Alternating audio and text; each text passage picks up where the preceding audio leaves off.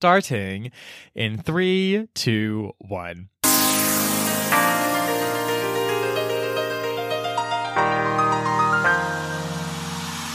Hi, I'm Marcy. And I'm Akko. And welcome to the Color Pages Book Club, a bi-weekly podcast that focuses on fiction, fantasy, and magical realism written by writers from colorful backgrounds. Woo! Yes, y'all. Colorful, colorful, colorful backgrounds. Mm-hmm. All sorts of colors. Yes, colorful, cute. Colorful cubes. Some might even say um, colorful spheres, or that fourth dimensional one that I can't remember the name of. Oh, wait, there's a fourth one?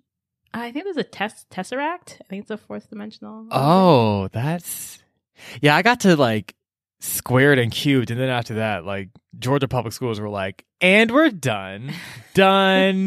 That's it. That's all you need to know. And to be fair, that is all I've needed to know up until this point. Yeah, and I, yeah. I don't think a, a copious number of people have been like, oh yeah, I needed to know the f- name, the name of fourth dimensional. Right. I just like really think about my education. I'm like, wow, like, I mean, when have I ever had to do like a derivative in life? You know what I mean? Like, I'm like, calculus really was like, you have to know this. And I'm like, so y'all couldn't have taught me like how to do my taxes or like, I don't know. It's true. Like, but here's business literacy, like anything, like what the fuck? To be fair, you know, a lot of people do use calculus. Like, that's fair. All the time. That, so that's the thing about public schools, right? You're trying to teach a copious number of kids, all of whom are going to go, well, this is about school in general, all of whom mm. are going to go out and do completely different things. Mm. So like the person who does calculus is like, why would I ever have to learn literary analysis of a book? And I'm over here like, sure, wish I learned more literary analysis of a book, you know? Gee, yeah. So, but that being that's said, her. They could have also taught us business literacy and how to file our taxes. Right. No, all, those, all of those would have been helpful. Um, mm-hmm. But you know what's also helpful? The fact that I chose a book for the Color Pages Book Club, which is what we're talking about today. So yes, so I, so today we're going to be reading one of my picks, which is called The Gilda Stories by Jewel Gomez. And I'm excited. It'll be, it's yeah. like kind of giving like a vampiric, black, queer, like type energy. And I think, um, I think there's going to be a really interesting discussion today. Yeah, I, I agree with you. Definitely ups and downs here. Akko said as if she hadn't already read the first half of this book. Yeah. um, I did want to ask Marcy, mm-hmm. why did you choose this book? Okay, such a good question. So honestly, this was one of those situations where like, okay, you know how like everyone's always like, oh girl, you gotta watch the show on Netflix, or like, oh bitch, have you seen this book? Like, you gotta read it. It's so good. Like, everyone just says like, oh, like, have you seen it? Oh, it's so good. And like, I think we just need to get to a moment where we realize that that's not descriptive enough. You know what I mean? Like, that's just like not typically descriptive enough to get someone bought in. But I will say, in a rare exception, this is actually exactly how I came across this book. Um, I met someone like maybe four years ago. Wait, no, this would have been, yeah, maybe three, four years ago. And it's funny because, like, he wasn't even talking to me. I was just in the space while he was talking to literally somebody else. And I remember he was sure. like, yeah, like, there's this book called The Gilda Stories, and it's, like, sickening. It's, like, about this, like, black lesbian who's, like, a vampire. She, like, travels through time and space, mm. and she's, like, si- like, it's just, like, so fucking good. And I was like, oh, girl, that's not... I was like, oh, what? what's the name of, of that book? And then, like, the person was like, oh, I'm sorry, Marcy, you were you were listening this whole time? And I'm like, mm, what? Um, and so, like, I just remember writing down this book and being like, okay, like, Like someday off into the future, I'll actually read this. So I was mm. like, why not do it now? So I felt like it was like kind of a nice departure from like what we typically read. Like I, I thought it would be more horror inspired. Not really. Honestly, kind of reads like a slice of life, honestly. But like, you know, it's fine. So yeah, so that's kind of what led me to choose this book, basically hearing about it like years ago and being like, okay, let me like follow up on this. Okay. I like this. First of all, we love a real person recommendation. Mm-hmm. Like a real human individual said to you. Right. Out loud in English that I should wow. read this. Or actually, someone else should read this, but I was just, you know, there. So. By proxy. Right. So I like that. And then what was I going to say? I don't know. I, vampires are fun. I feel like they're a cultural touchstone that's very mm. interesting. And, you know, black lesbian vampire has a very, very interesting take um, mm. on the trope that I don't know if we've seen before or after, frankly, within that's a real um, commitment like they have in this book. So mm. found that very interesting. We'll probably discuss it more in the discussion section. But before we get to that, mm-hmm. first we'll have to do a summary. But before we even get to that, Marcy, yes. I have a question. Okay. What is your question, friends? Well, I also think that in another life, I was like a very Vanna White type of person. Like I was like, ding, ding, ding on all the mm. letters. And someone mm. was like, I've won Jeopardy, Wheel of Fortune. Uh, I love that for you, friend. Cards, love that for space, you. You're right. Dominoes? Dominoes. What alternative existence is this? I don't know, but it's great. Um, okay. Can you imagine, like, if instead of, like, Jeopardy, it was, like, Uno contests, uh, like, mm. we all watch, like, people play Uno, no. like, the same way we watch people play Wheel of Fortune? It's yeah. gotta be competitive Uno somewhere. There has to be some sort somewhere. of televised Uno competition that is taking place. Like, th- like that has to be right a thing. Now. And if not in this universe, like, only one universe over. Oh, yeah, like, right? in the adjacent like- timeline, for sure. For sure. Right. Shit, maybe we'll, maybe we'll like- pro in that timeline, you know? Like, you and I. Ooh. Yeah, I love that. Like, we solve climate change in right. Uno tournament. And we just play Uno and rest.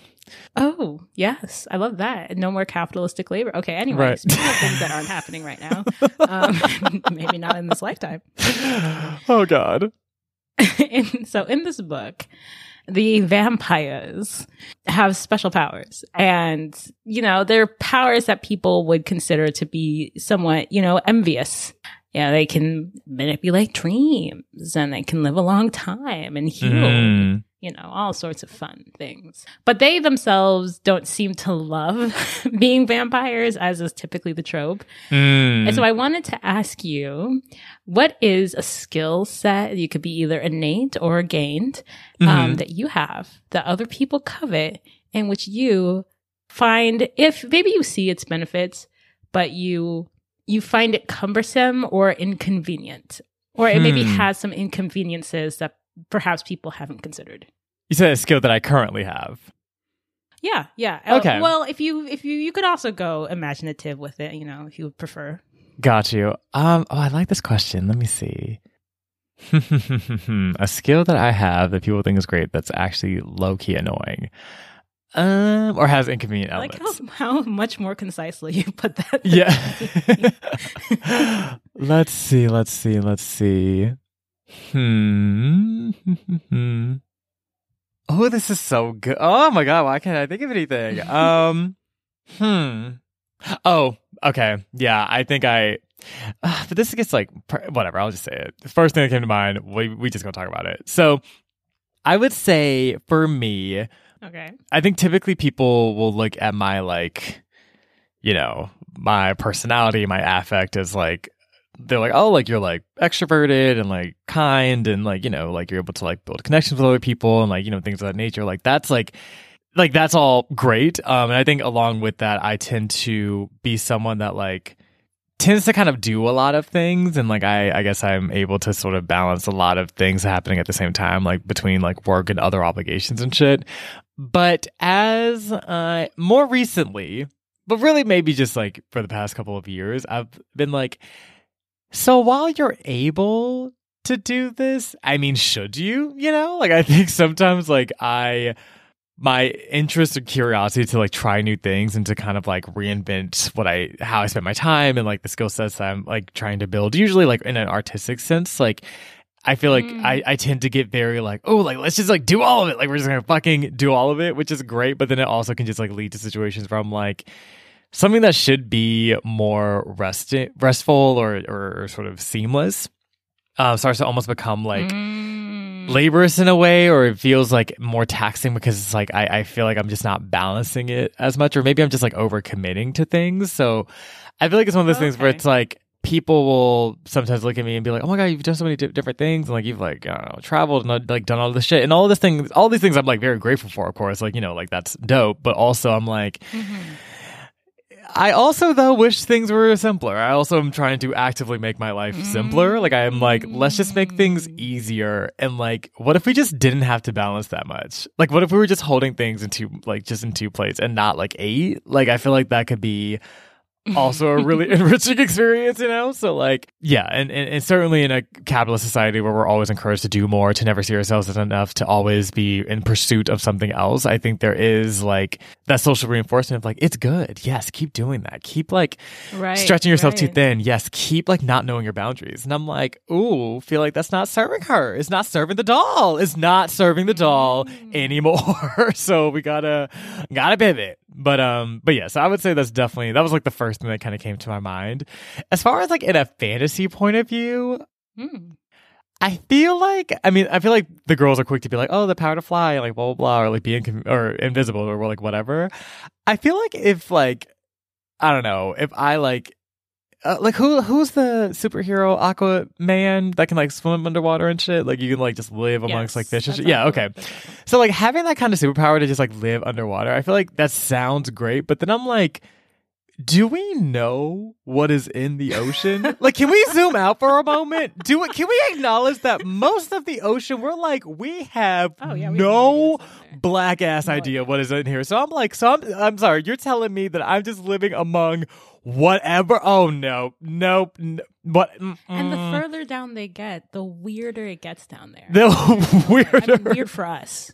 Weird for us, light creatures. You get down there and you're like, this looks insane. I have no idea what I'm looking at. Like, what am I? Like, I'm sorry, I gotta live among anglerfish. I'm supposed to sleep at night knowing right. that anglerfish are adjacent. Girl, sharks Ooh. and shit. Mm-mm, mm-mm, sharks, mm-mm. huge sh- whales, and I'm like, octopi, and. And I'm like, do they sleep though? Like, I don't think, I'm not convinced that like mm-hmm. aquatic animals really sleep like that. So you're just always in a state of terror. That shit sounds awful. That shit literally sounds terrible. It sounds like my worst and nightmare. Also, you know, we, you know, like down up here, we've got some tactile advantages. Down there, we are not evolved to be on top of the food chain. Not that you need to be on top, but I'm just saying like an, an octopus will take you out real quick. Oh yeah. A shark.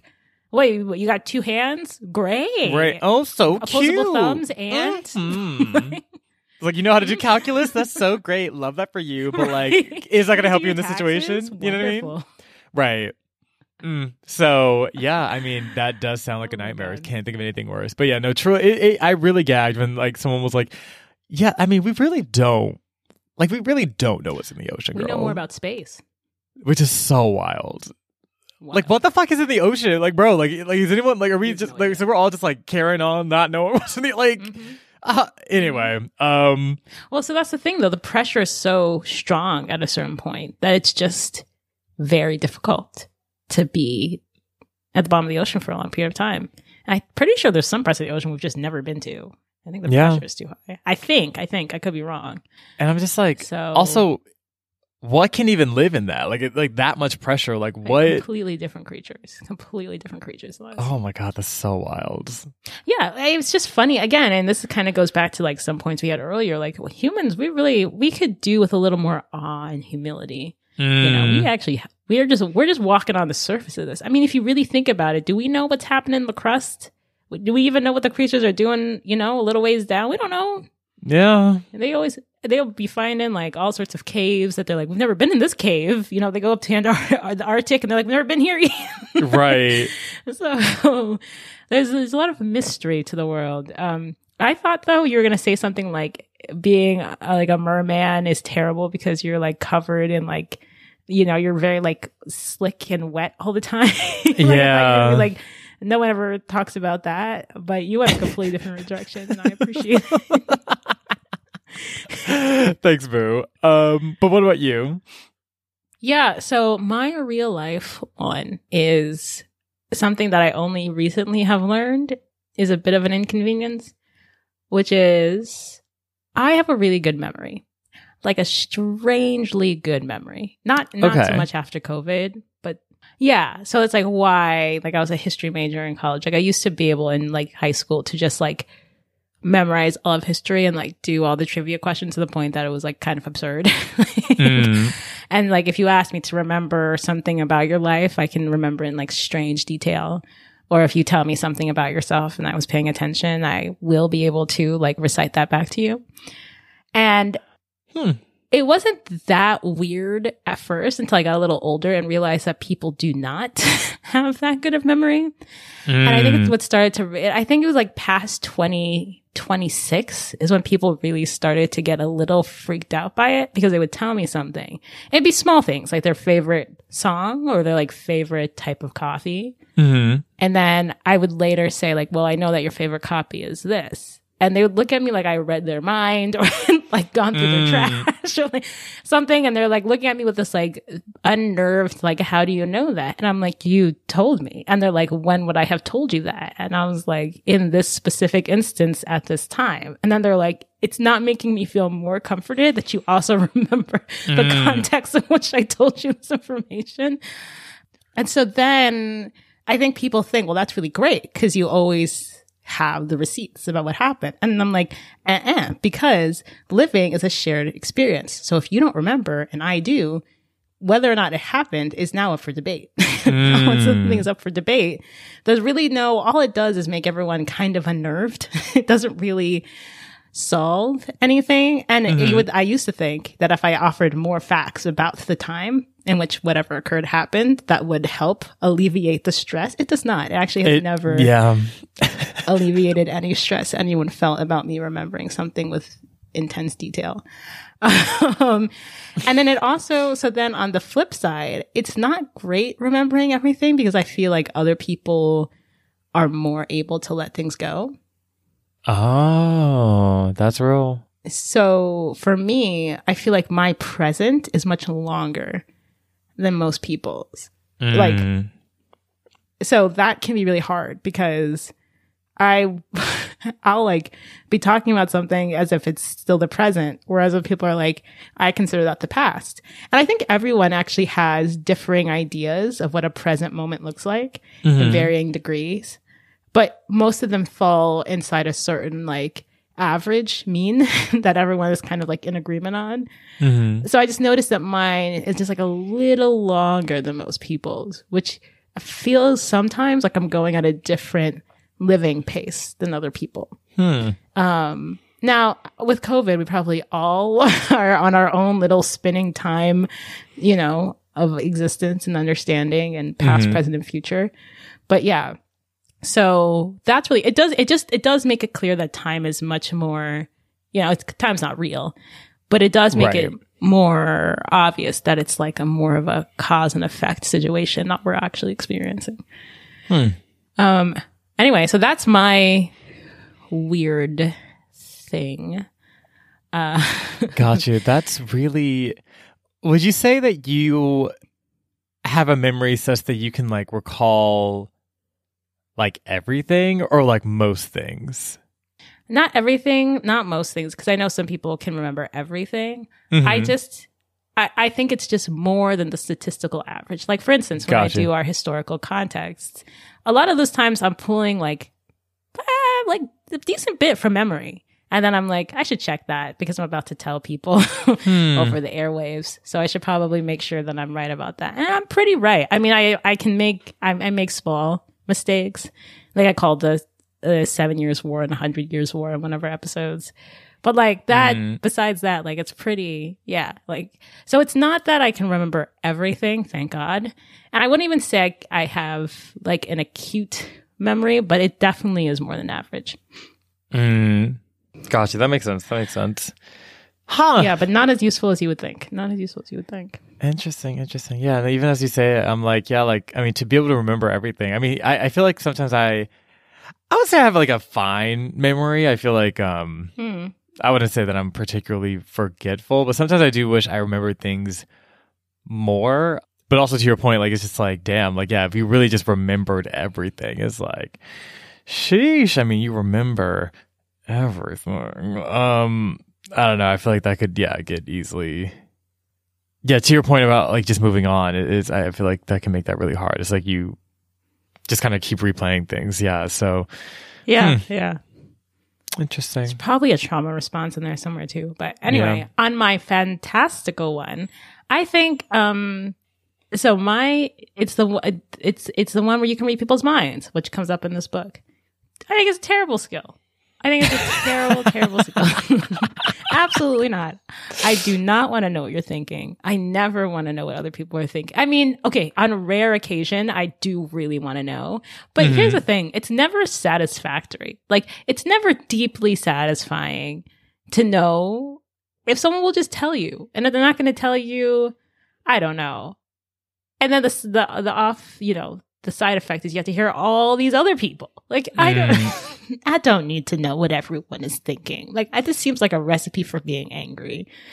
I, that's fair. I, I think, but and also it gets to the point where, it, and I actually was thinking about this with this book, like, what's the line between being able to read someone's thoughts and just straight up being manipulative A F, you know? Like, because it's just like, right. that's, that's a good point. I mean, you could easily, if knowing how people think, like, kind of move yourself differently to, like, kind of, you know, mm. g- g- carry more favor with them. But what's interesting is, uh, for me, I will say, sometimes I would, I'd love to be able to turn it on and off. Like, I love to mostly have it be off, but, like, if I was just like, oh, I don't know, this boy is cute. Like, is he feeling me? Like, I don't know. Like, I don't know, next time we interact, let me just, like, see, like, what he's thinking. You know, like, so, like, uh, silly shit like that I feel like I'd be down for. Like, if I, like, got someone a gift, sure. like, it'd be like, oh, like, do they actually like it or are they just, like, bullshit? And, you know, like, I feel like small things like that I might want to, like, peek.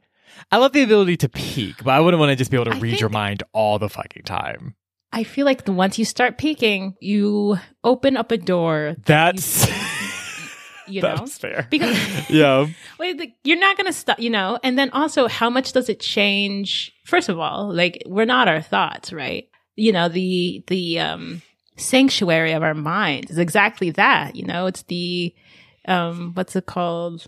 The laboratory of our, like, selves. Like, you should be allowed mm-hmm. to experiment in your mind without with with complete freedom. Once people can read minds, it takes that away, right? Like, you cannot become, because there's there's the part of you that thinks a thought, and then there's a part of you that chooses whether or not to express it. Mm. And isn't that part of you just as much you as the thought, and maybe even more so than the thought running through your mind? Right. So it's like, would you say truly that you really knew the person based on what they thought if you hmm. never gave them the chance to right. express to you what they chose to tell you? That's fair.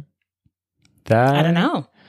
That's a it's a beautiful question. And I will say, um, just random, but wasn't there like an anime based off of this? Like, where it's like folks are living in a society where, like, their thoughts could be read, and, like, if you read cer- No, I think I'm mixing up the premise. I think the premise was like like there was a A I something that could predict what someone's social function would be in society later on, and based on that, like, Is it was it Minority Report? Yes, this sounds accurate, because basically there was this idea of, like, oh, is this person going to become a criminal? And, like, if the if the fucking algorithm or whatever said yes, then, like, you know, they would, like, persecute or kill that person or something like that. It was something like that. I never watched it, but I just remember, like, hearing about it. Yes, that's definitely Minority Report. And also, that sucks. Like, that yeah, like, a police state. Zero out of ten, you know, like, that just sounds like super not fun, you know. Oh. But yeah, if, like, the the Uno television television marathon is one multiverse, right? Minority Report is another one. Like, let's move towards Uno, right? Just play Uno, shit, um, and just, like, enjoy our lives. Goddamn. Anyway, but yes. Yeah, so but speaking of drawing four, we're gonna take a break, oh, um, and then when we get back, we'll get into the plot summary for the first part of Gilda Stories, and yeah, we'll make it work from there.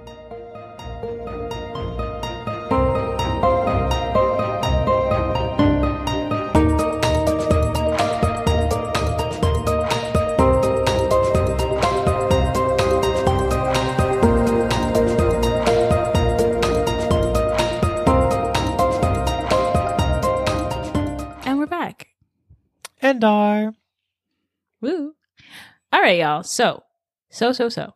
Like we said, this is going to get very vampiric. Uh, there's a little, you know what, quick trigger warning for a sexual assault at the beginning.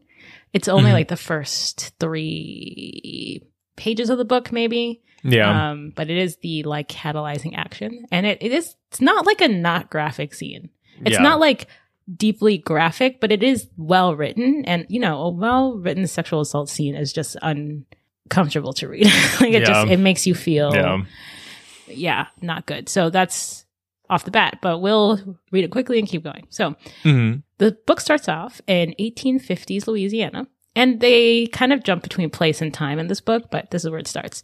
And it begins with an unnamed girl who's named The Girl, and she's hiding in a barn after basically having run away from the plantation she was enslaved in, on, and I believe it was in Mississippi, and I believe she has a, a few sisters and a mother who yes. don't really come up again in this first half. Yeah, and so she's having recurring memories of her mother and her sisters. And while she's hiding out, um, a white man basically comes into the farm, the barn, and tries to rape her because life is not hard enough as it is. Yeah. In the antebellum South. But luckily, she manages to stab him with a knife, and he um, dies, and she escapes. And this weighs heavily on her because she is literally like twelve, maybe. So she's a bit traumatized by it, and mm-hmm. this kind of affects the way she navigates the world going forward. But she's found by Gilda, who is a white lesbian vampire that's been alive and basically just living for the last three hundred years. And mm-hmm. uh, Gilda takes her to this hotel that's called the Woodard Place. And, I, you know, um, is it a hotel? Is it a brothel? It sounds to me what it is, is that it's a brothel. Yeah. And she takes in wayward women who have no real social power, and they are like, will be living a life of destitution. And she mm-hmm. takes them here and protects them, but also it's still a brothel. I don't know. I'm always conflicted about this because this is like a trope a lot in past books where the brothel is a safe haven for women. And I do not doubt the truth of that. It just also kind of sucks. Yeah. So anyway, that's Footnotes with Akko. At Woodard, she meets a bunch of different folks. She meets this woman named Bernice, this other girl named uh, Minta, who's about her age, Rachel, who ends up moving to California, Bird, who's a Lakota woman who is Gilda's lover, and they kind of run the house together, and Bird mm-hmm. also, who teaches the girl how to read, and they just have a really close relationship. So the girl grows up on Woodard, and she's like cleaning rooms and doing chores and learning how mm-hmm. to, you know, read and navigate the different languages of, you know, eighteen fifties Louisiana. Mm-hmm. And the thing, so the thing about the house is like, it's a bit odd. You get the sense from the beginning that it's a bit strange. And even the neighbors and everyone, they like tolerate the house. Yes. and, and even Bernice and Minta, like, and the people inside tolerate the house and the safety provided for it. But they're all a bit, there, there's a, there's a certain oddity, if you will, about it. Mm. While the girl is just like, I'm happy, I'm good, no danger here, yeah. having a good good time. So, however, you know, the Civil War is approaching, and it's it's getting kind of scary, and no one really knows what to do. Rachel eventually is like, I'm going to California. Milta's like, I'm going to join her. I don't really want to do this war thing, and the talk mm-hmm. is just getting like really, you know, whatever. It's everyone's pretty sure it's about to happen. So then one day, like, while the girl is just minding her own business, like gardening and having a good life, Minta kind of mm-hmm. hints that she is going to leave and that maybe the girl should come with her. And the girl's like, like picking turnips. And she's like, why? Milta's like, because possibly there's something odd and spooky about the house. And the girl's like cutting the two turnips. And she's like, I do nothing. And Milta's like, they're vampires. No, she doesn't say that. But she's like, I'm going to head out um, to California. And the girl's like still kind of confused. She goes back inside the house. And Bernice, who is kind of an older sister to her and reminds her more of her mom, says gives a similar sentiment. And the girl just proceeds to ignore all of it. Right. Um, Which is a theme. So later, Gilda and Bird take the girl out to this farm. And so the, the other subtext here is that Gilda and Bird seem to really focus on the girl in a way that at first seems a little unnerving. You're like, what's going on here? Yeah. But and then you're like, maybe it's like they they want a family, and that's kind of the girl's point too. She's like, I don't know, I'm glad to be here and be part of family, and I'll stay as long as you guys will have me. And mm-hmm. you know, she maybe there's a lot of subtext here. We don't always know what the girl is thinking at this point in the book, but mm-hmm. so they so but but Bird and Gilda are very happy that she wants to stay with them. So one day they like go off to this farm somewhere, and you know, it seems like it's like a nice, magical, fun time full of laughter and happiness. Mm-hmm. And then Gilda takes the girl off to the side and is like, hey, you know, we're vampires. It's basically her point. Um, and I have been a vampire for a very long time, but they're a different type mm. of vampire. So they, they don't, they suck blood. They do do that. So they're not that different. Right. But in exchange, don't get, the premise is still the same. But instead of like the sort of, I guess, predatory relationship with people, it's almost like this, they, it's like this life exchange. And so they like exchange taking blood for like giving helpful thoughts. Mm. They can all read minds. So they like enter your thoughts and then like give you some reassurance. Like if you're like, man, am I gonna, you know, is my test gonna go well? And they're like, I can see that you really studied. Your test is gonna go well. And, Which I like we're still gonna lottery, suck your blood, but like you're gonna get an A, sis. And it's like, okay, great. Right. It's right, right. So it's hard to say, or like you're like, man, I sure do have anxiety. And they're like, oh, I found the part of you that's anxious and I've now quilled it forever. And you're like, oh wow, that's really helpful. But like, as you can see from the premise, this is like a very easily destructive power, right? And arguably, just because you decide it's in someone's best interest to like quell their anxiety may may not be right may not be mm. your call to make, right? Um, but anyway, as Gilda's explaining all that, the girl is nodding her head, strangely very calm about the fact that this is happening. And Gilda's like, "Here's the thing, kiddo," and she's like, mm-hmm, "Has the turnips from earlier? I don't want to live anymore. I don't. It's been a really long time. I've lived a long time, and I have never seen the world get better, you know, and this war that's coming from war, basically." And she's like, and this war that's coming, I feel, is the same.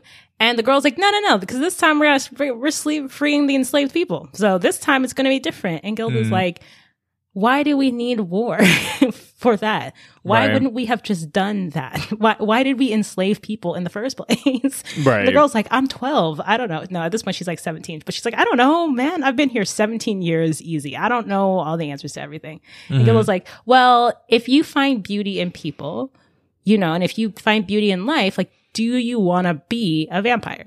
And you're, um, I'm, if I turn you, I, I pass. And like, do you...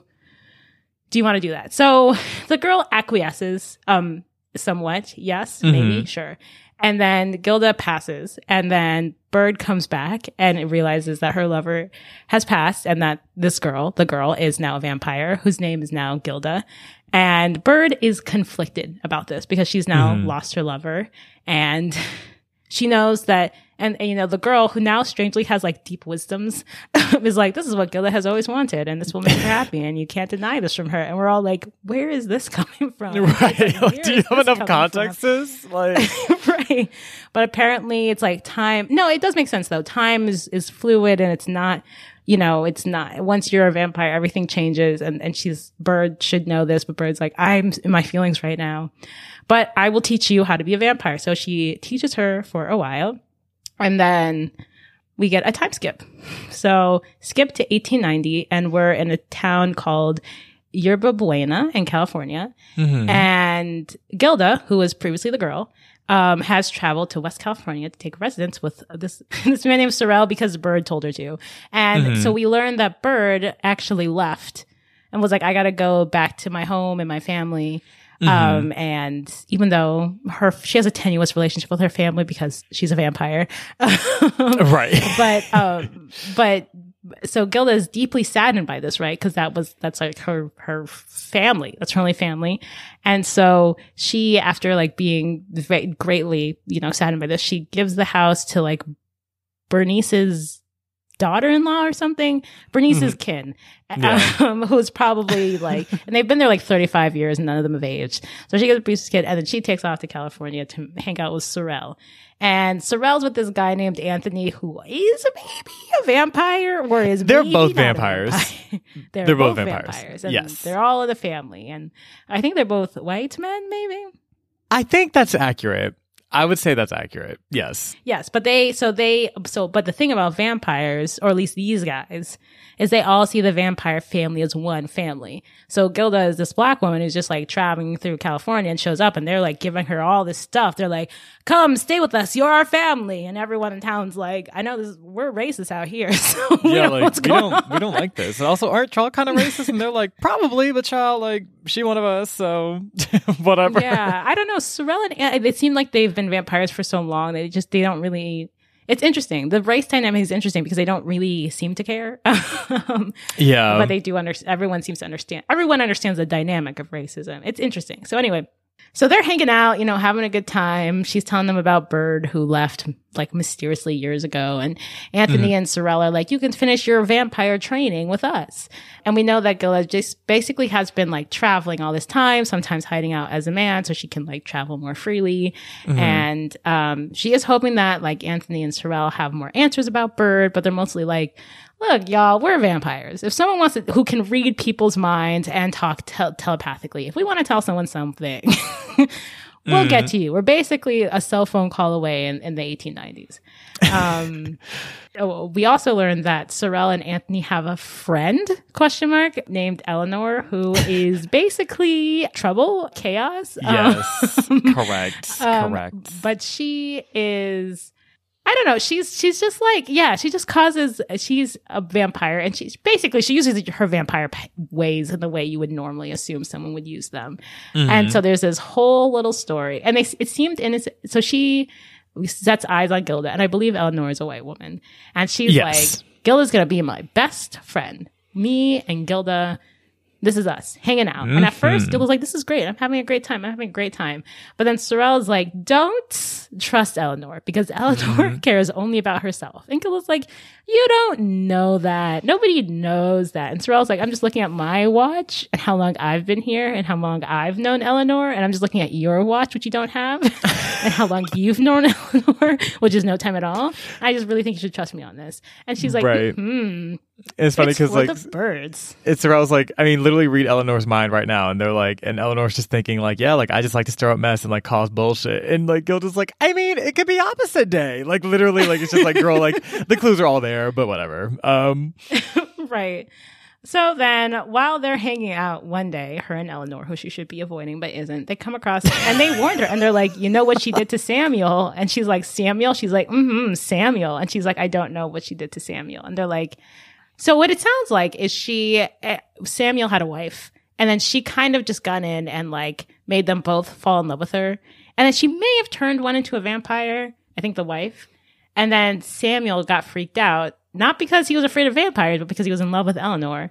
And so then he kills his wife, which I think made him into a vampire. I and think so, so now too. I think Eleanor... It, yeah, yeah. We were we're gleaning. It wasn't clearly stated. But from our, yeah. what we understood, Samuel is now internally attached to Eleanor because technically I think it's her blood that made his wife a vampire, who he then maybe killed and then became a vampire himself. Anyway, so... Now Samuel's basically obsessed with Eleanor, which comes out one day when she, Gilda, and um, Eleanor are hanging out, and Samuel rolls up and tries to kill her. And Gilda's like, um, I'm just looking at the script. I'm just looking at the script and it says, I don't die today. And, El- right. and Sam's like, maybe we can change the script. And Eleanor's like, kill him. Have you considered killing him? And Gilda's like, well, this escalated quickly. What do you mean kill him? And Eleanor's like, I don't know. I just thought I had a random thought maybe that maybe you could just, have you considered killing him? And Eleanor's like, you, and Gilda's like, you are really insistent upon something that nobody was talking about, Eleanor. And so, so meanwhile, while she's having this discussion with Eleanor, Samuel just like keeps trying to hit her over the head with a bat. And Gilda's like, you keep interrupting me, and is like throwing him against the wall. Mm-hmm. And eventually she's like, and she's like basically downs Sam, and she's like, look, Eleanor, I'm not going to kill your man for you. If you want him dead, you are also a vampire. You right. can handle it. Slavery ended. We don't do, we, we don't got to do that. Yeah. So she walks away, and she goes back to, to the back to where Sorrel and Anthony are, and she's like, don't say anything. And they're just like nodding their heads. Mm. So. Yeah. And so, I mean, obviously, Eleanor, Bad News Bears, like, truly, like, I mean, couldn't have been more suspiciously mm. written. I mean, literally, there was a moment where, like, Eleanor and um, Gilda were hanging out, and, like, Gilda was like, yeah, like, I had to kill a man once because, you know, to, like, save my own life. And Eleanor was like, oh, wait, like, tell me more about that. Like, she, like, leaned in, was, like, damn near salivating to hear more. And, like, Gilda's like, right. that was kind of weird, but, like, I mean, Eleanor's, like, real cute. And I'm just like, oh, my God. Um...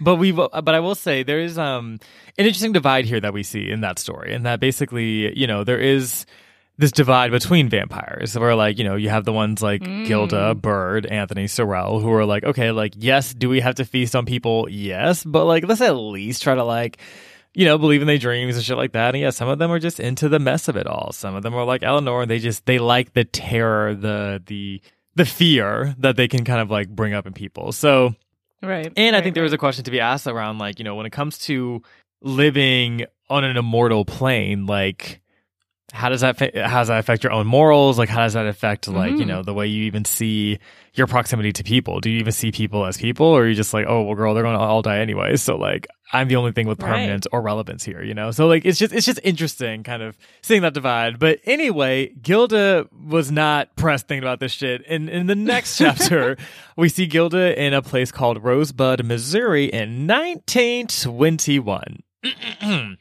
So essentially what we're starting to gather in this story is that, I mean, it's truly the Gilda stories. Like, we're just seeing her in different periods of her time where, like, yeah. we're, we're basically in each chapter, she kind of is living, like, a different life. So in this one, um, in nineteen twenty-one, Rosebud, Missouri, she's living, like, a, a fairly remote life, I guess, like, just living with, like, Sorrel and Anthony and them. Like, she was just getting too caught up. So Gilda was like, listen, I'm just, I'm just going to, like, be here fairly anonymous. Um, and everyone in town kind of knew her as, like, this um this widow to, I guess, like, a guy that no one's ever heard of, because, like, the guy, like, literally doesn't exist. Frankly, the only reason they even think that she's a widow is because, like, she showed up at church one day dressed up in, I guess, what's considered widow's garb, and, and no one really asked further questions beyond that.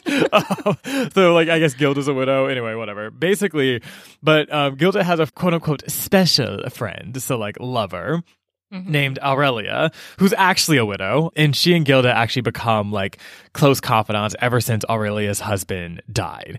What's interesting is died. He was a real person. Yeah, like, actually had a husband, was a real person. Um, also used to be a minister, which will come up momentarily. But basically, Aurelia's in this interesting station where, you know, she, you know, by way of this marriage, you know, had a lot of, like, financial resources and things like that. But, like, you know, she was very, like, mm-hmm. restricted as far as what she could do when she was actually when she was actually married to her husband. But now that he's gone, like, she has, like, this this independence. She got this money.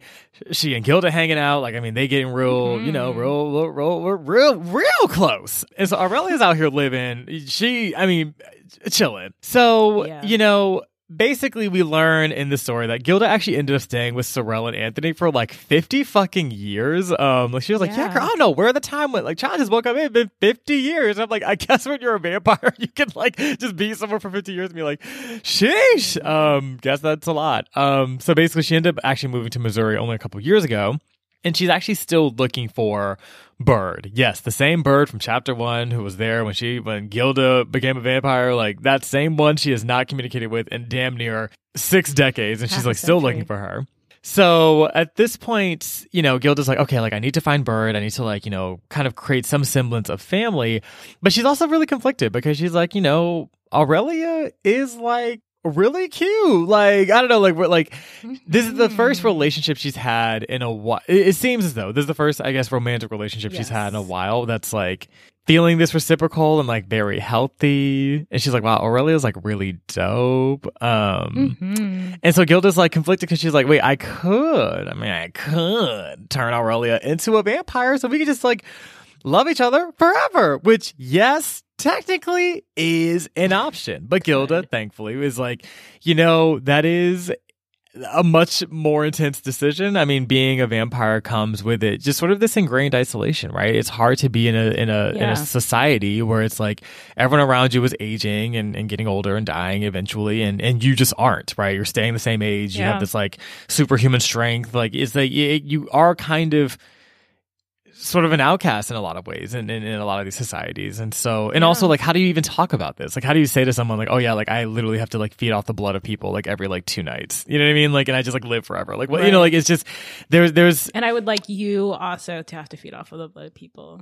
Exactly. For the rest of your life to be with me. Right. If you could consider. Is it, if, you, if that's not, like, too much of an inconvenience, I can, like, follow up later, but, like, yeah, just let me know if that's, like, reasonable for you and your team, you know, like, what the fuck, like, how do you have that conversation? So Gilda's like, how do you have that conversation? And so, and also Aurelia's out here living, like, you know, she yeah. is, like, she's trying to, like, start this, like, um, you know, this social service project um, with like a local indigenous group. Like she has like a lot of connections mm-hmm. in the community. She's just like really well respected and like well received. She's working with black farmers, working with right. displaced people. Mm-hmm. And so Gilda's like, yeah, Aurelia's out here. Like, I mean, she's she's all she's only been in Missouri, right? Like, so she has this like very ingrained, ingrained sense of community. And so she's like, I mean, even if like we get on now, I mean, who's to say that if I turn you into a vampire, that things are going to stay the same? I mean, frankly, Samuel, right, right. Um, Eleanor's old whatever, like, you know, I mean, he kind of involuntarily became a vampire and has been suffering ever since. So basically, Gilda was just kind of like, you know what, like, maybe we shouldn't do this. Um, yeah. And I will say, reading it, I was like, this is giving all, like almost like a like an irresponsible, like I'm just gonna ghost you type energy for like a second. But then Gilda was like, girl, okay, I actually cannot just ghost Aurelia and just like not say shit. So basically, she ends up writing her a letter, and is like, oh, like I'm a vampire. Um, I know, like it's like wild, like LOL. Anyway, um, so like here's like the story of my entire life. This is why we cannot be together. And yeah, just want to at least have you know what's going on. Because basically Aurelia was like, okay, you're saying you don't want to be with me, but like, what's the reason? Like, give me the reason. Mm-hmm. And Gilda was like, you have so much to live for. And Aurelia was like, I mean, that is both true. And please explain to me why the fuck we can't be together. Like, what? Like, so you also have so much to live for. Right. And so like, she's like, that's literally not a reason. Like, you're just like, no, like that's like just being like, oh, like there's like y- you, I don't know, like, have chairs in your house. And it's like, that's an irrelevant detail that like has no impact on our relationship. Like, what the fuck are you talking about? So basically, Gilda like writes this letter to Aurelia. We never actually see her give her the letter, but it's assumed that like she does give it to her one day. Um, Although and like maybe Aurelia a will fatal res- mistake. Say writing on paper. That my yeah, I'm like, Gilda, do you want to do this in writing? Mm-hmm. Oh. It feels like something you could tell someone, like just like sitting there in the morning and like, hey, I'm gonna say this and I'm gonna leave. I'm a vampire, and then you just like, then like, you just go. Like, I feel like, yeah. Anyway, I mean, you write that shit down, and you're like, yeah, I'm a vampire. L O L. Love Gilda. Now, motherfuckers gonna be like, Gilda is a goddamn vampire. Like, what right. the fuck? It's like anyone can read your mail during this time. Like, like anybody can read your shit. Like, you, ugh, you can't even be like, oh, I didn't write that. It's like, girl, like, I mean, all we do is write shit. Like, we know what your handwriting looks like. Like, oh, girls, nineteen twenty-one. Go get your other letters. Exactly. The fuck? Oh my god. No, Gilda. Yeah, she might have made a horrible mistake, but anyway, she was like, for love, I will risk it all. Which, girl, I guess. Anyway, basically, um, chapter. We only read to chapter four, but basically, chapter three ends with Gilda being like, "I'm going to leave yet again," um, and also uh, for, with an update in that she actually has heard from Bird. So Bird, for the first time in fifty years, has been like, "Gilda, I know you're out there looking for me. Like, child, where are you at?" So we're, it's assumed oh. the two of them will reconnect very soon. Mm-hmm. So yeah, so that's how part one ends. So we're going to take a break. And when we get back, we'll get into our book club questions, thoughts, feelings, et cetera. Woo!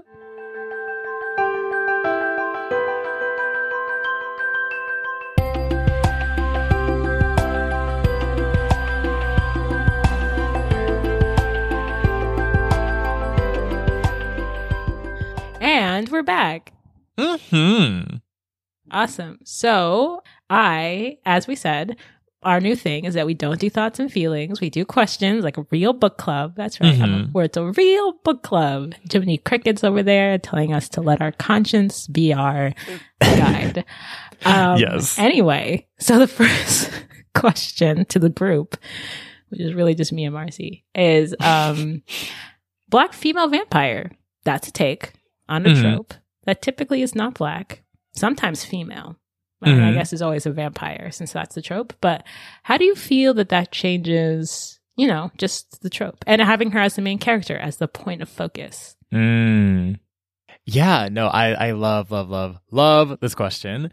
So as far as how having this queer Black woman be this, you know, the vampire, the main character, how it changes the trope. I think it adds a much needed historical and social analysis to the ability to mm. live so long. Um, it's funny. I, I remember you actually said this. I don't know if you said this on the mic or we just talked about this like separately in like our real everyday lives. But like, I remember you were talking about a show where like there was like some white guy that was like a vampire or some other immortal creature. And in the show, there was no real analysis of like, So you're just like alive during like slavery. Did you like stop shit? Did you like do anything? Like there's like almost like this gloss over like I've just lived forever. And it's like, okay, but like what does that mean as far as like your ideology? It's like, girl, you lived forever. Like, bro, like exactly. Are you are you like a goddamn like civil like Civil War apologist type? You know what I mean? Like like what is this? So I think that it, seeing her go through time and also just seeing how like, you know, because of her ability to live so long, like Gilda is able to, and we see it more so in chapter three, is able to kind of access a bit more capital. Like I feel like she has more, like having the ability to travel, to kind of mm-hmm. have like, you know, having superhuman strength and things of that nature. Like she's able to, I mean, she's still, I mean, obviously very deeply affected by like oppression, but like she has a certain yeah. detachment from the things and a, and a certain freedom, right? To just kind of like be herself and do her thing. That does afford her a bit more like, you know, financial and economic resources through time, which also, of course, is going to impact how it is that she views the social context at the time. Because it's like, okay, like mm-hmm. if you are in this like sort of like higher socioeconomic status, or at least like in a more comfortable socioeconomic status, I mean, that was not the reality for Black people, period. So like, it's just like, that's just kind of like you're you're in this interesting space that kind of gives you... um it's just kind of like a nuanced take on things. So I think, I mean, certainly it kind of adds that social commentary for sure. I think also too, like the, there's a question around an exchange, which I think is really interesting in this book, mm. as far as like how to actually be a vampire. Because before is, I mean, it's, I mean, it's literally one-sided. You suck all my shit away and that's it. Like you satiate your hunger and I'm just left with less or dead yeah. or whatever. Right. Um, and I think this idea, especially having Gilda, well, Gilda, you know, previously the girl, learned from Gilda, I guess, number one, and also like Bird, you know, women who also were sort of navigating this within uh, also a social context that was marginalizing them too. Like, it's like, okay, like having this additional mm. power, what are some ways in which we can use this in a way that's perhaps a bit more restorative? Also, also doing so in a way that's, that's, kind of irrespective of the identities of whoever it is that they're feeding off of, right? So there's no yeah. like sense of like, yeah. if you're of, you know, if you're Black, we feed off you this way. If you're white, it's, it's just kind of like, okay, whoever we're like feeding off of, like, how can we leave them a little bit better off? Or at the very least, a bit more, if, if there's someone who's deeply seated in racism or whatever, like leaving them with like more of like a sense of compassion or like empathy or something that like kind mm-hmm. of hopefully sources some level of social good. There's still that argument to be made that like this feels almost like this could just be a way of soothing one's sense of, you know, like mm. guilt in having to do this, right? Because I mean, we're not seeing this from the people's point of view. Like all we're just seeing is from Gilda's, right? So it's like she's like, oh, like I like left them with a pleasant dream, and it's like, I mean, that sounds nice, but like that person was probably fucking terrified. It was probably like, girl, what the fuck right. is going on? So or like, you know, the innate a sense that someone's invaded your mind exactly. is probably in and of itself. Yeah. Discomfort. So it's just one of those things where I think it does add a, I, I think the, the exchange piece is really interesting. It kind of levels the playing field a little bit. And it, at the very least makes it so that it's not so transactional, so one-sided. Um, and, and almost seeing it as a form of like, I won't say care feels like a lot, but maybe just like mm. trying to leave things a little bit better than before. It's like, okay, if I have to suck your blood, I might as well at least not be shitty about it, you know, like, which I think also, yeah, is a consideration that you'd be more likely to have if you yourself knew what it was like to just, you know, be socially fucked over in all these different ways. So yeah. Um, what are your thoughts? What do you think, friend? Yeah, I, I think there's, so I think there's a lot of really cool stuff here. Um, I want to touch on everything you talked about. I, and I think that, you know, yes, one, we did have that conversation. I was referring specifically to like the Vampire Diaries and also to Twilight, which strangely ah, has yes. a lot of Southern Southern gentleman vampires who may or may not have been involved in the Confederacy. And it's like, right. why are we doing this? And has no, I mean, we can do it, but I think we got to talk about it. I think True Blood is also set in the South with vampires who may or may not have been involved in the Confederacy. And, see, you know, all mm-hmm. of it misses exactly that point of the time and place that they're in and what that means and the implications, regardless of of whatever your stance is, you still have to address the time period you live in, right? Right. And and and uh, for a lot of these books, they'll address the other time periods they live in, yep. you know, but they they don't they don't have a lot to say on that specific one. So so this trope being a vampire in a black queer woman's body is is is much more. It has a completely different social place. Her where she's accessing, right? Like people come to her with a certain level of violence that now she does not have to be scared of because she right. really can kind of combat them on a physical level, which, you know, if you just look at how that differentiates from her at the beginning of the book, right? Like mm. that's, that already is a social disruption. If a white man and the antebellum South is a vampire, well, a white man in the antebellum South is, who's rich and has, you know, enslaved people is already like vampiric, you know? Right? Come on now, come on now. Is this is not too different? This privilege of taking is not too different. But to your point, to come from this marginalized place where a lot of them are coming from, Gilda, the first Gilda, Bird, uh, Lakota, and then um, the girl. You know, they mm-hmm. have a completely different understanding of what it means to be in relationship with people, and so. You know, it, it almost interesting, like takes on this more nature and the circle of life kind of thing, as opposed mm. to where you see vampires as a more oppressive take transactional thing. So it's like they, it feels to me like as vampires, they're almost more like nature than the humans are. Yes. It's, it's almost a strange thing where they understand animals better, where they're like the trees, like in a way, and like kind of to my point about time earlier, in a way, you know, they're re- they become like the same way, like one of the Great Lakes is very old and time moves differently mm. for a vampire in the same way it moves differently. And they take that, it, and, and so it comes to the question about morality for someone who lives a longer time.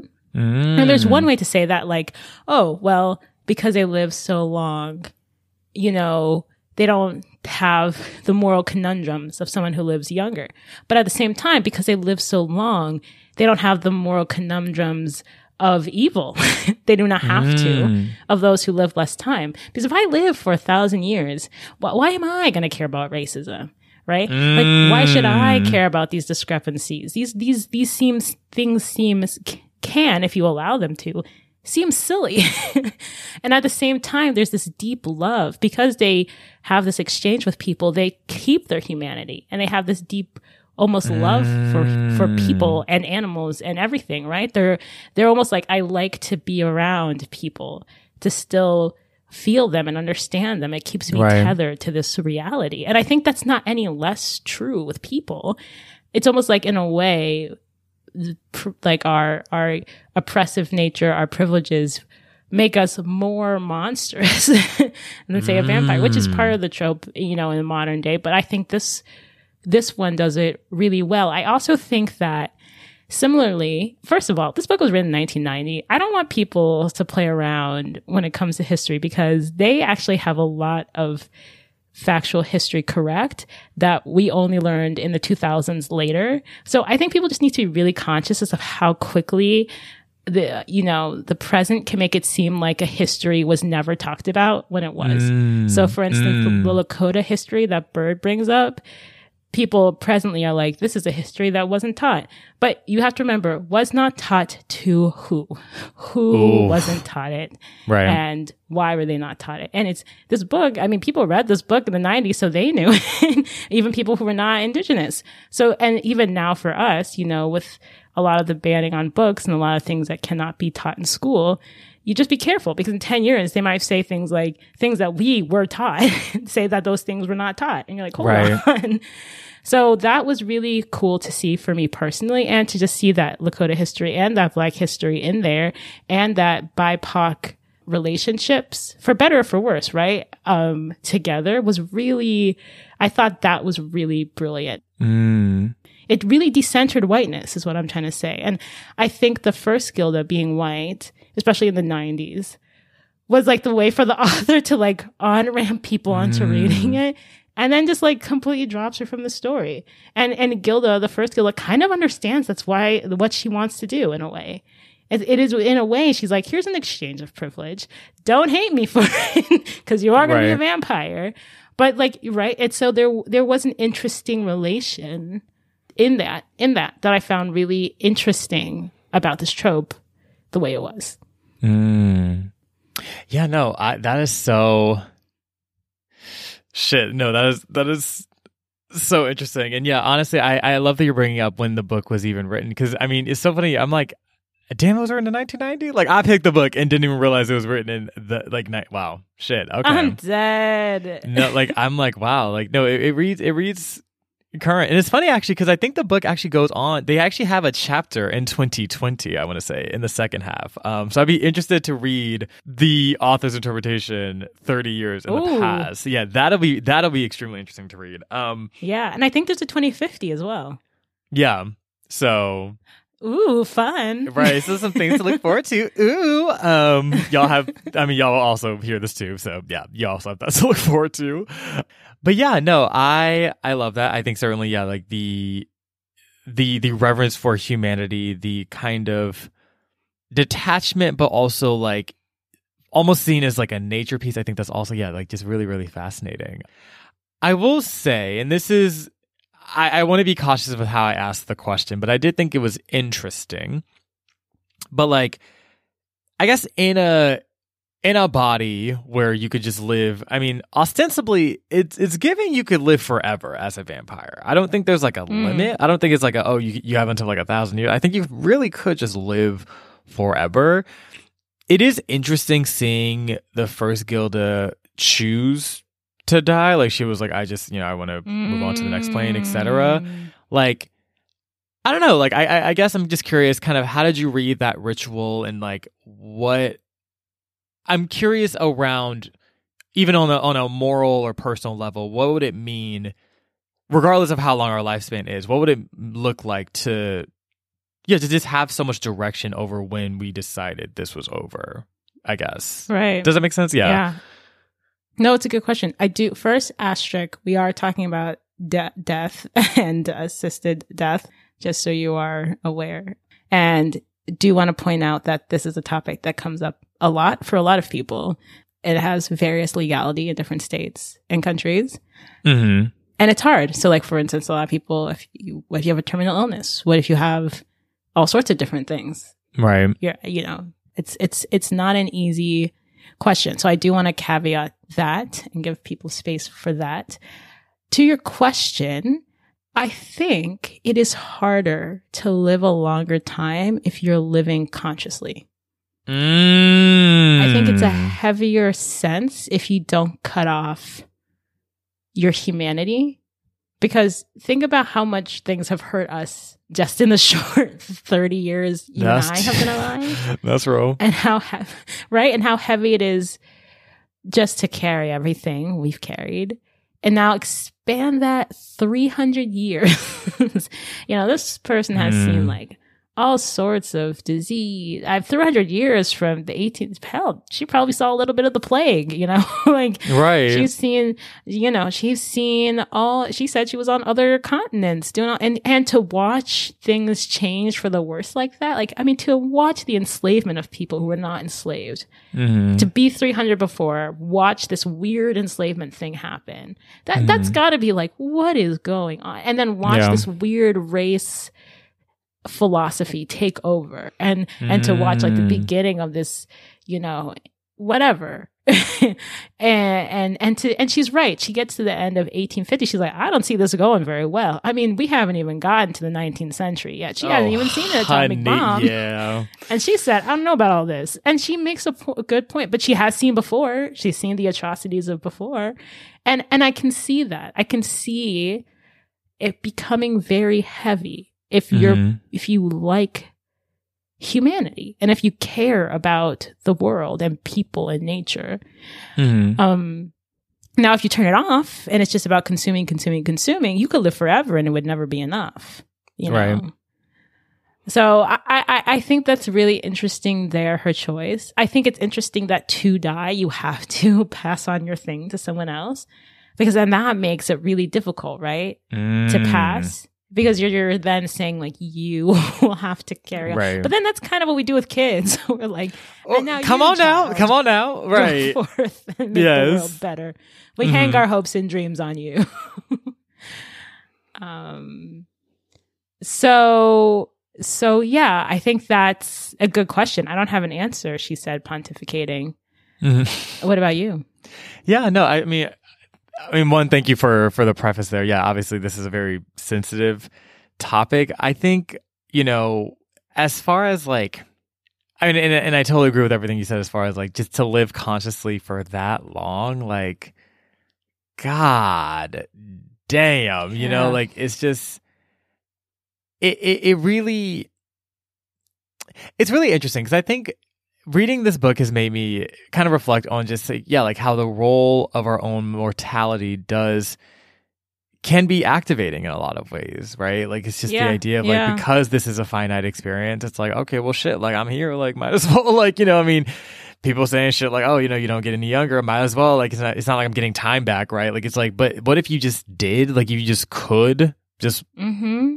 just sit and like, just not really have to do anything. I feel like, you know, it yeah it could be also I, I feel like that could be very immobilizing because then also it feels it feels almost like, oh, this is just the reality of the world, period. I think there's like mm. part of what allows us to, I think, dream and have visions is the fact that, I mean, frankly, we're not going to really be here to see like sort of the longer lasting yeah. effects of all of things. But if you were yeah. there and saw that shit didn't change that much or was changing way slower than it needed to, mm. like I can imagine being like, girl, or this what trajectory on- yeah, that you weren't expecting.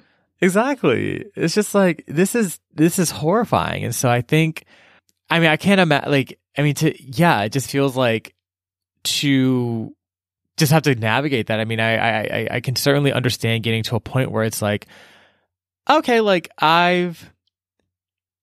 It's it's also interesting too because I also have to keep in mind that these are people that were born mortal and became immortal, right? It's not like the idea. I think the. Mm. The mm. signature idea of being and being socialized within a schema such that like we are all going to die one day, I think is I think that's extremely difficult to remove. I think if you were just born a vampire and you just like, I mean, you were just immortal, like that wasn't even a framework, then maybe you would see this differently. But I think for a lot, of, I mean, Agreed. Agreed. I mean, it's not like I you know know what it's like to be immortal, but like you know to have a mortal upbringing, I could also understand the transitioning being like, okay, like I think I've you know like. I think I've like kind of, I don't want to say like I've seen enough, but maybe, you know, like, I mean, Gilda one literally was but like, maybe. Yeah, like, I think I'm good. Like, I think like, it's not, it's no shade. Like, I think I'm just, I, I'm ready to see. Cause I, I think it can also become a question of like, if you're in this super, like in this like immortal plane, right? It's like, when do you know you're done? Like, how do you know when yeah. to, when you're just yeah. like, okay, like I've done enough here. And I think like There's that, that a little, a little mercy in our more, mortality. Exactly. Yeah. Asterisk again, asterisk. Right, and right. Dying is not a fun experience.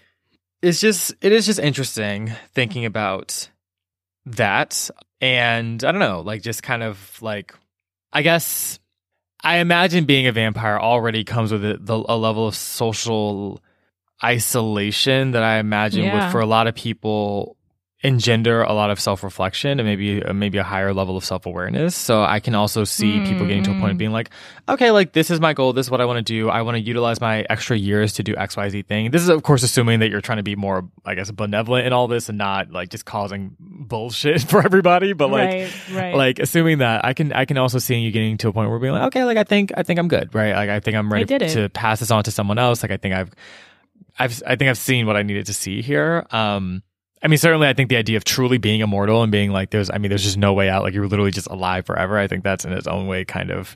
Oof. I, I, a hell of a kind. It's a hell of a kind. That's, uh, yeah, truly. I, I think that just sounds, that sounds like kind of awful. Sounds pretty, like, I don't know, like, but uh, yeah. Yeah. Especially being, yeah. a, again, going with that, like, having to be conscious, like, socially conscious the entire time, like that just sounds like that. Like I feel like you'd have to just be like, I'm just gonna be do my own thing and like not be too involved with what the humans are doing. Um, yeah, because it's just like, y'all, y'all, y'all gonna keep doing this. You know, Gilda's yeah. point is well taken. I think it is an answer that a lot of other vampire stories have not grappled with. But like, Gilda was like, do you know how many wars I've seen and how many times someone told me this was gonna change yeah. after the war?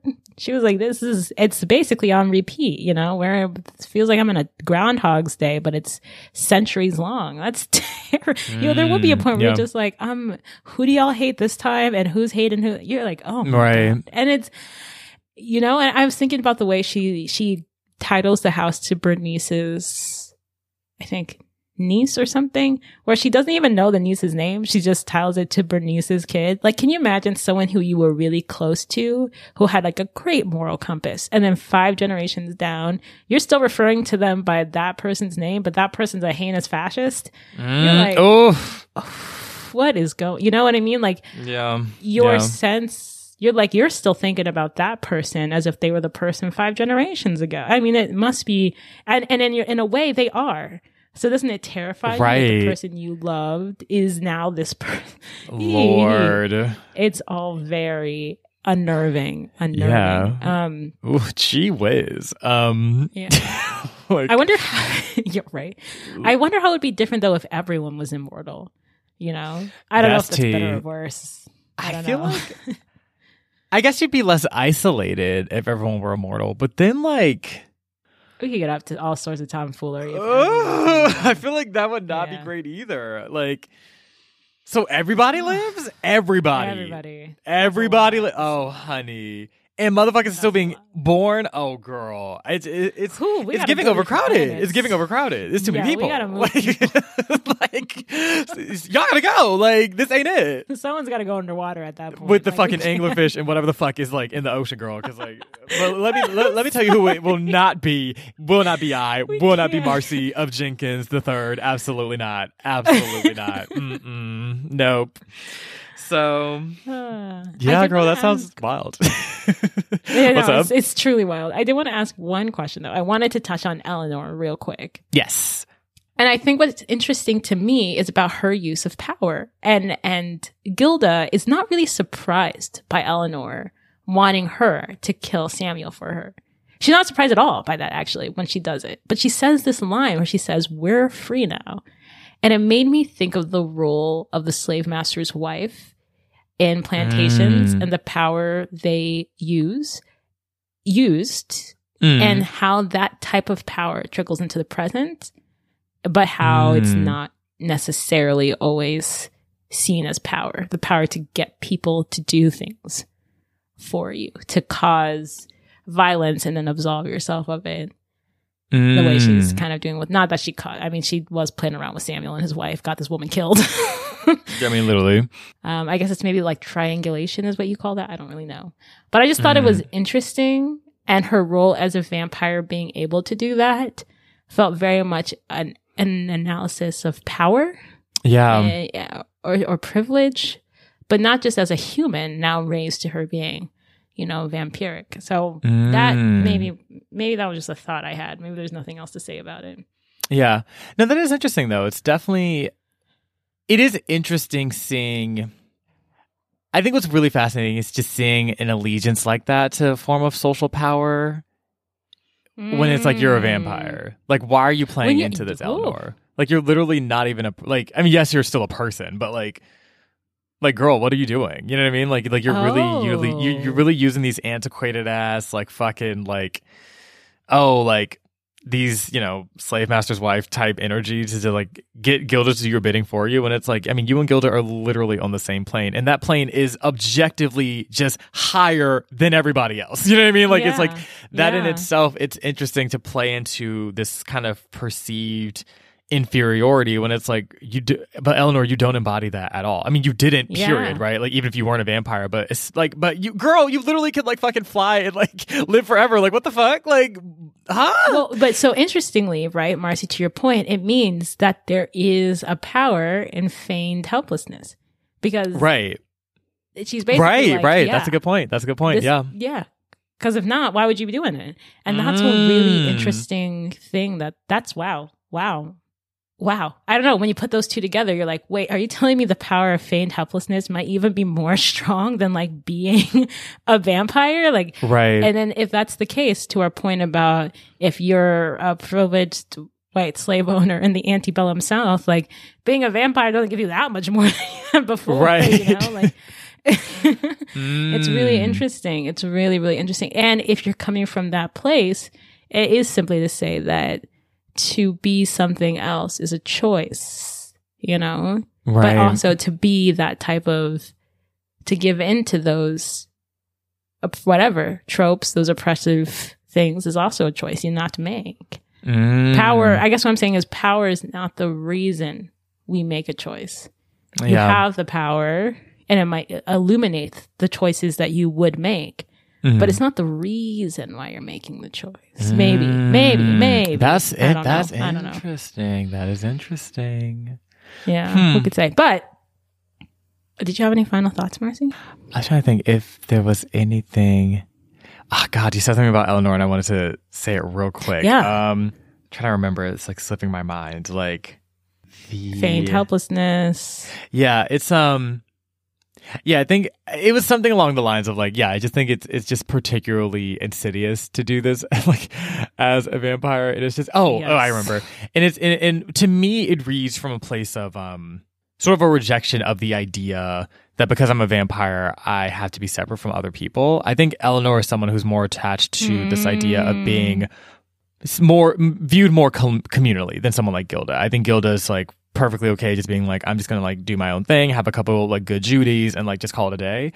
Whereas I think mm-hmm. Eleanor is very much still, and not even necessarily out of a sense of necessity, but I think just out of a sense of just entertainment. I think she she likes the perce- like playing with the perception of how she is in a community and like using that to ah. her advantage, um, which maybe I think comes from a seated sense of loneliness, like where she just, you know, wants to just be in the whatever is going on. But it is just interesting that to do so, she is playing into these power dynamics and these social dynamics that only just further isolate her, like from people yeah. who she could actually build connection with, you know, like it's Ooh, just, it's, it's interesting that point. Like you're falling into racism when you're lonely, you know, like it's like, yeah. like all of this is so meaningless, Ooh, like, you know, you're so falling into racism because you're lonely. Yeah. So. It goes back to the point about, is power why we do things, or is there something underlying? Mm. Yeah. So it's just very ironic, but... Yeah. Yeah. Wow. Okay, well...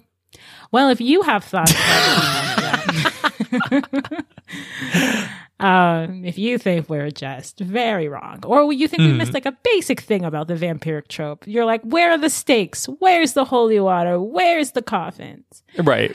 You can you can let us know, you know, just like that. I want the subject line of the email to us at these colored pages at gmail dot com to say, where's the sticks? Where's the coffin? Where's the holy water? Um, just like you that. You can also go to our just like that. You can also go to our website, these colored pages dot com. And yeah, just, I don't know, check us out. So, yeah. Yes, absolutely. Absolutely. And of course, if this episode brought you any love, light, delight. Mm, yes. Mm-hmm. Please feel free to leave us some love wherever you're listening to this podcast. So that can be a comment. It could be a rating. Could be a review. Like Apple Podcasts, Spotify, TuneIn, Stitcher. Wherever you're getting your life to this podcast, please feel free to just leave us some love. We definitely appreciate it. Always super appreciate it. Um, also, if you know somebody in your life where you're like, you know what? Like, this is actually...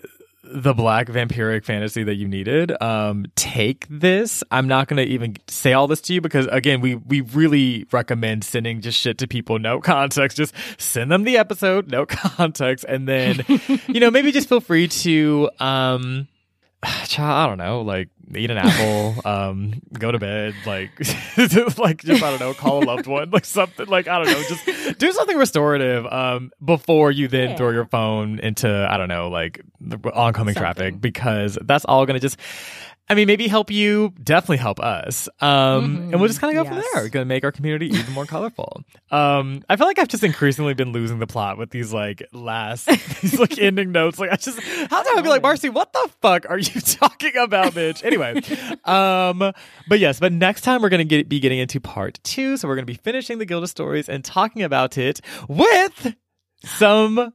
special guests. I will say Ooh. nothing else. Um, but between now and then, Akka, are there any other things we should leave our listeners with before we head out?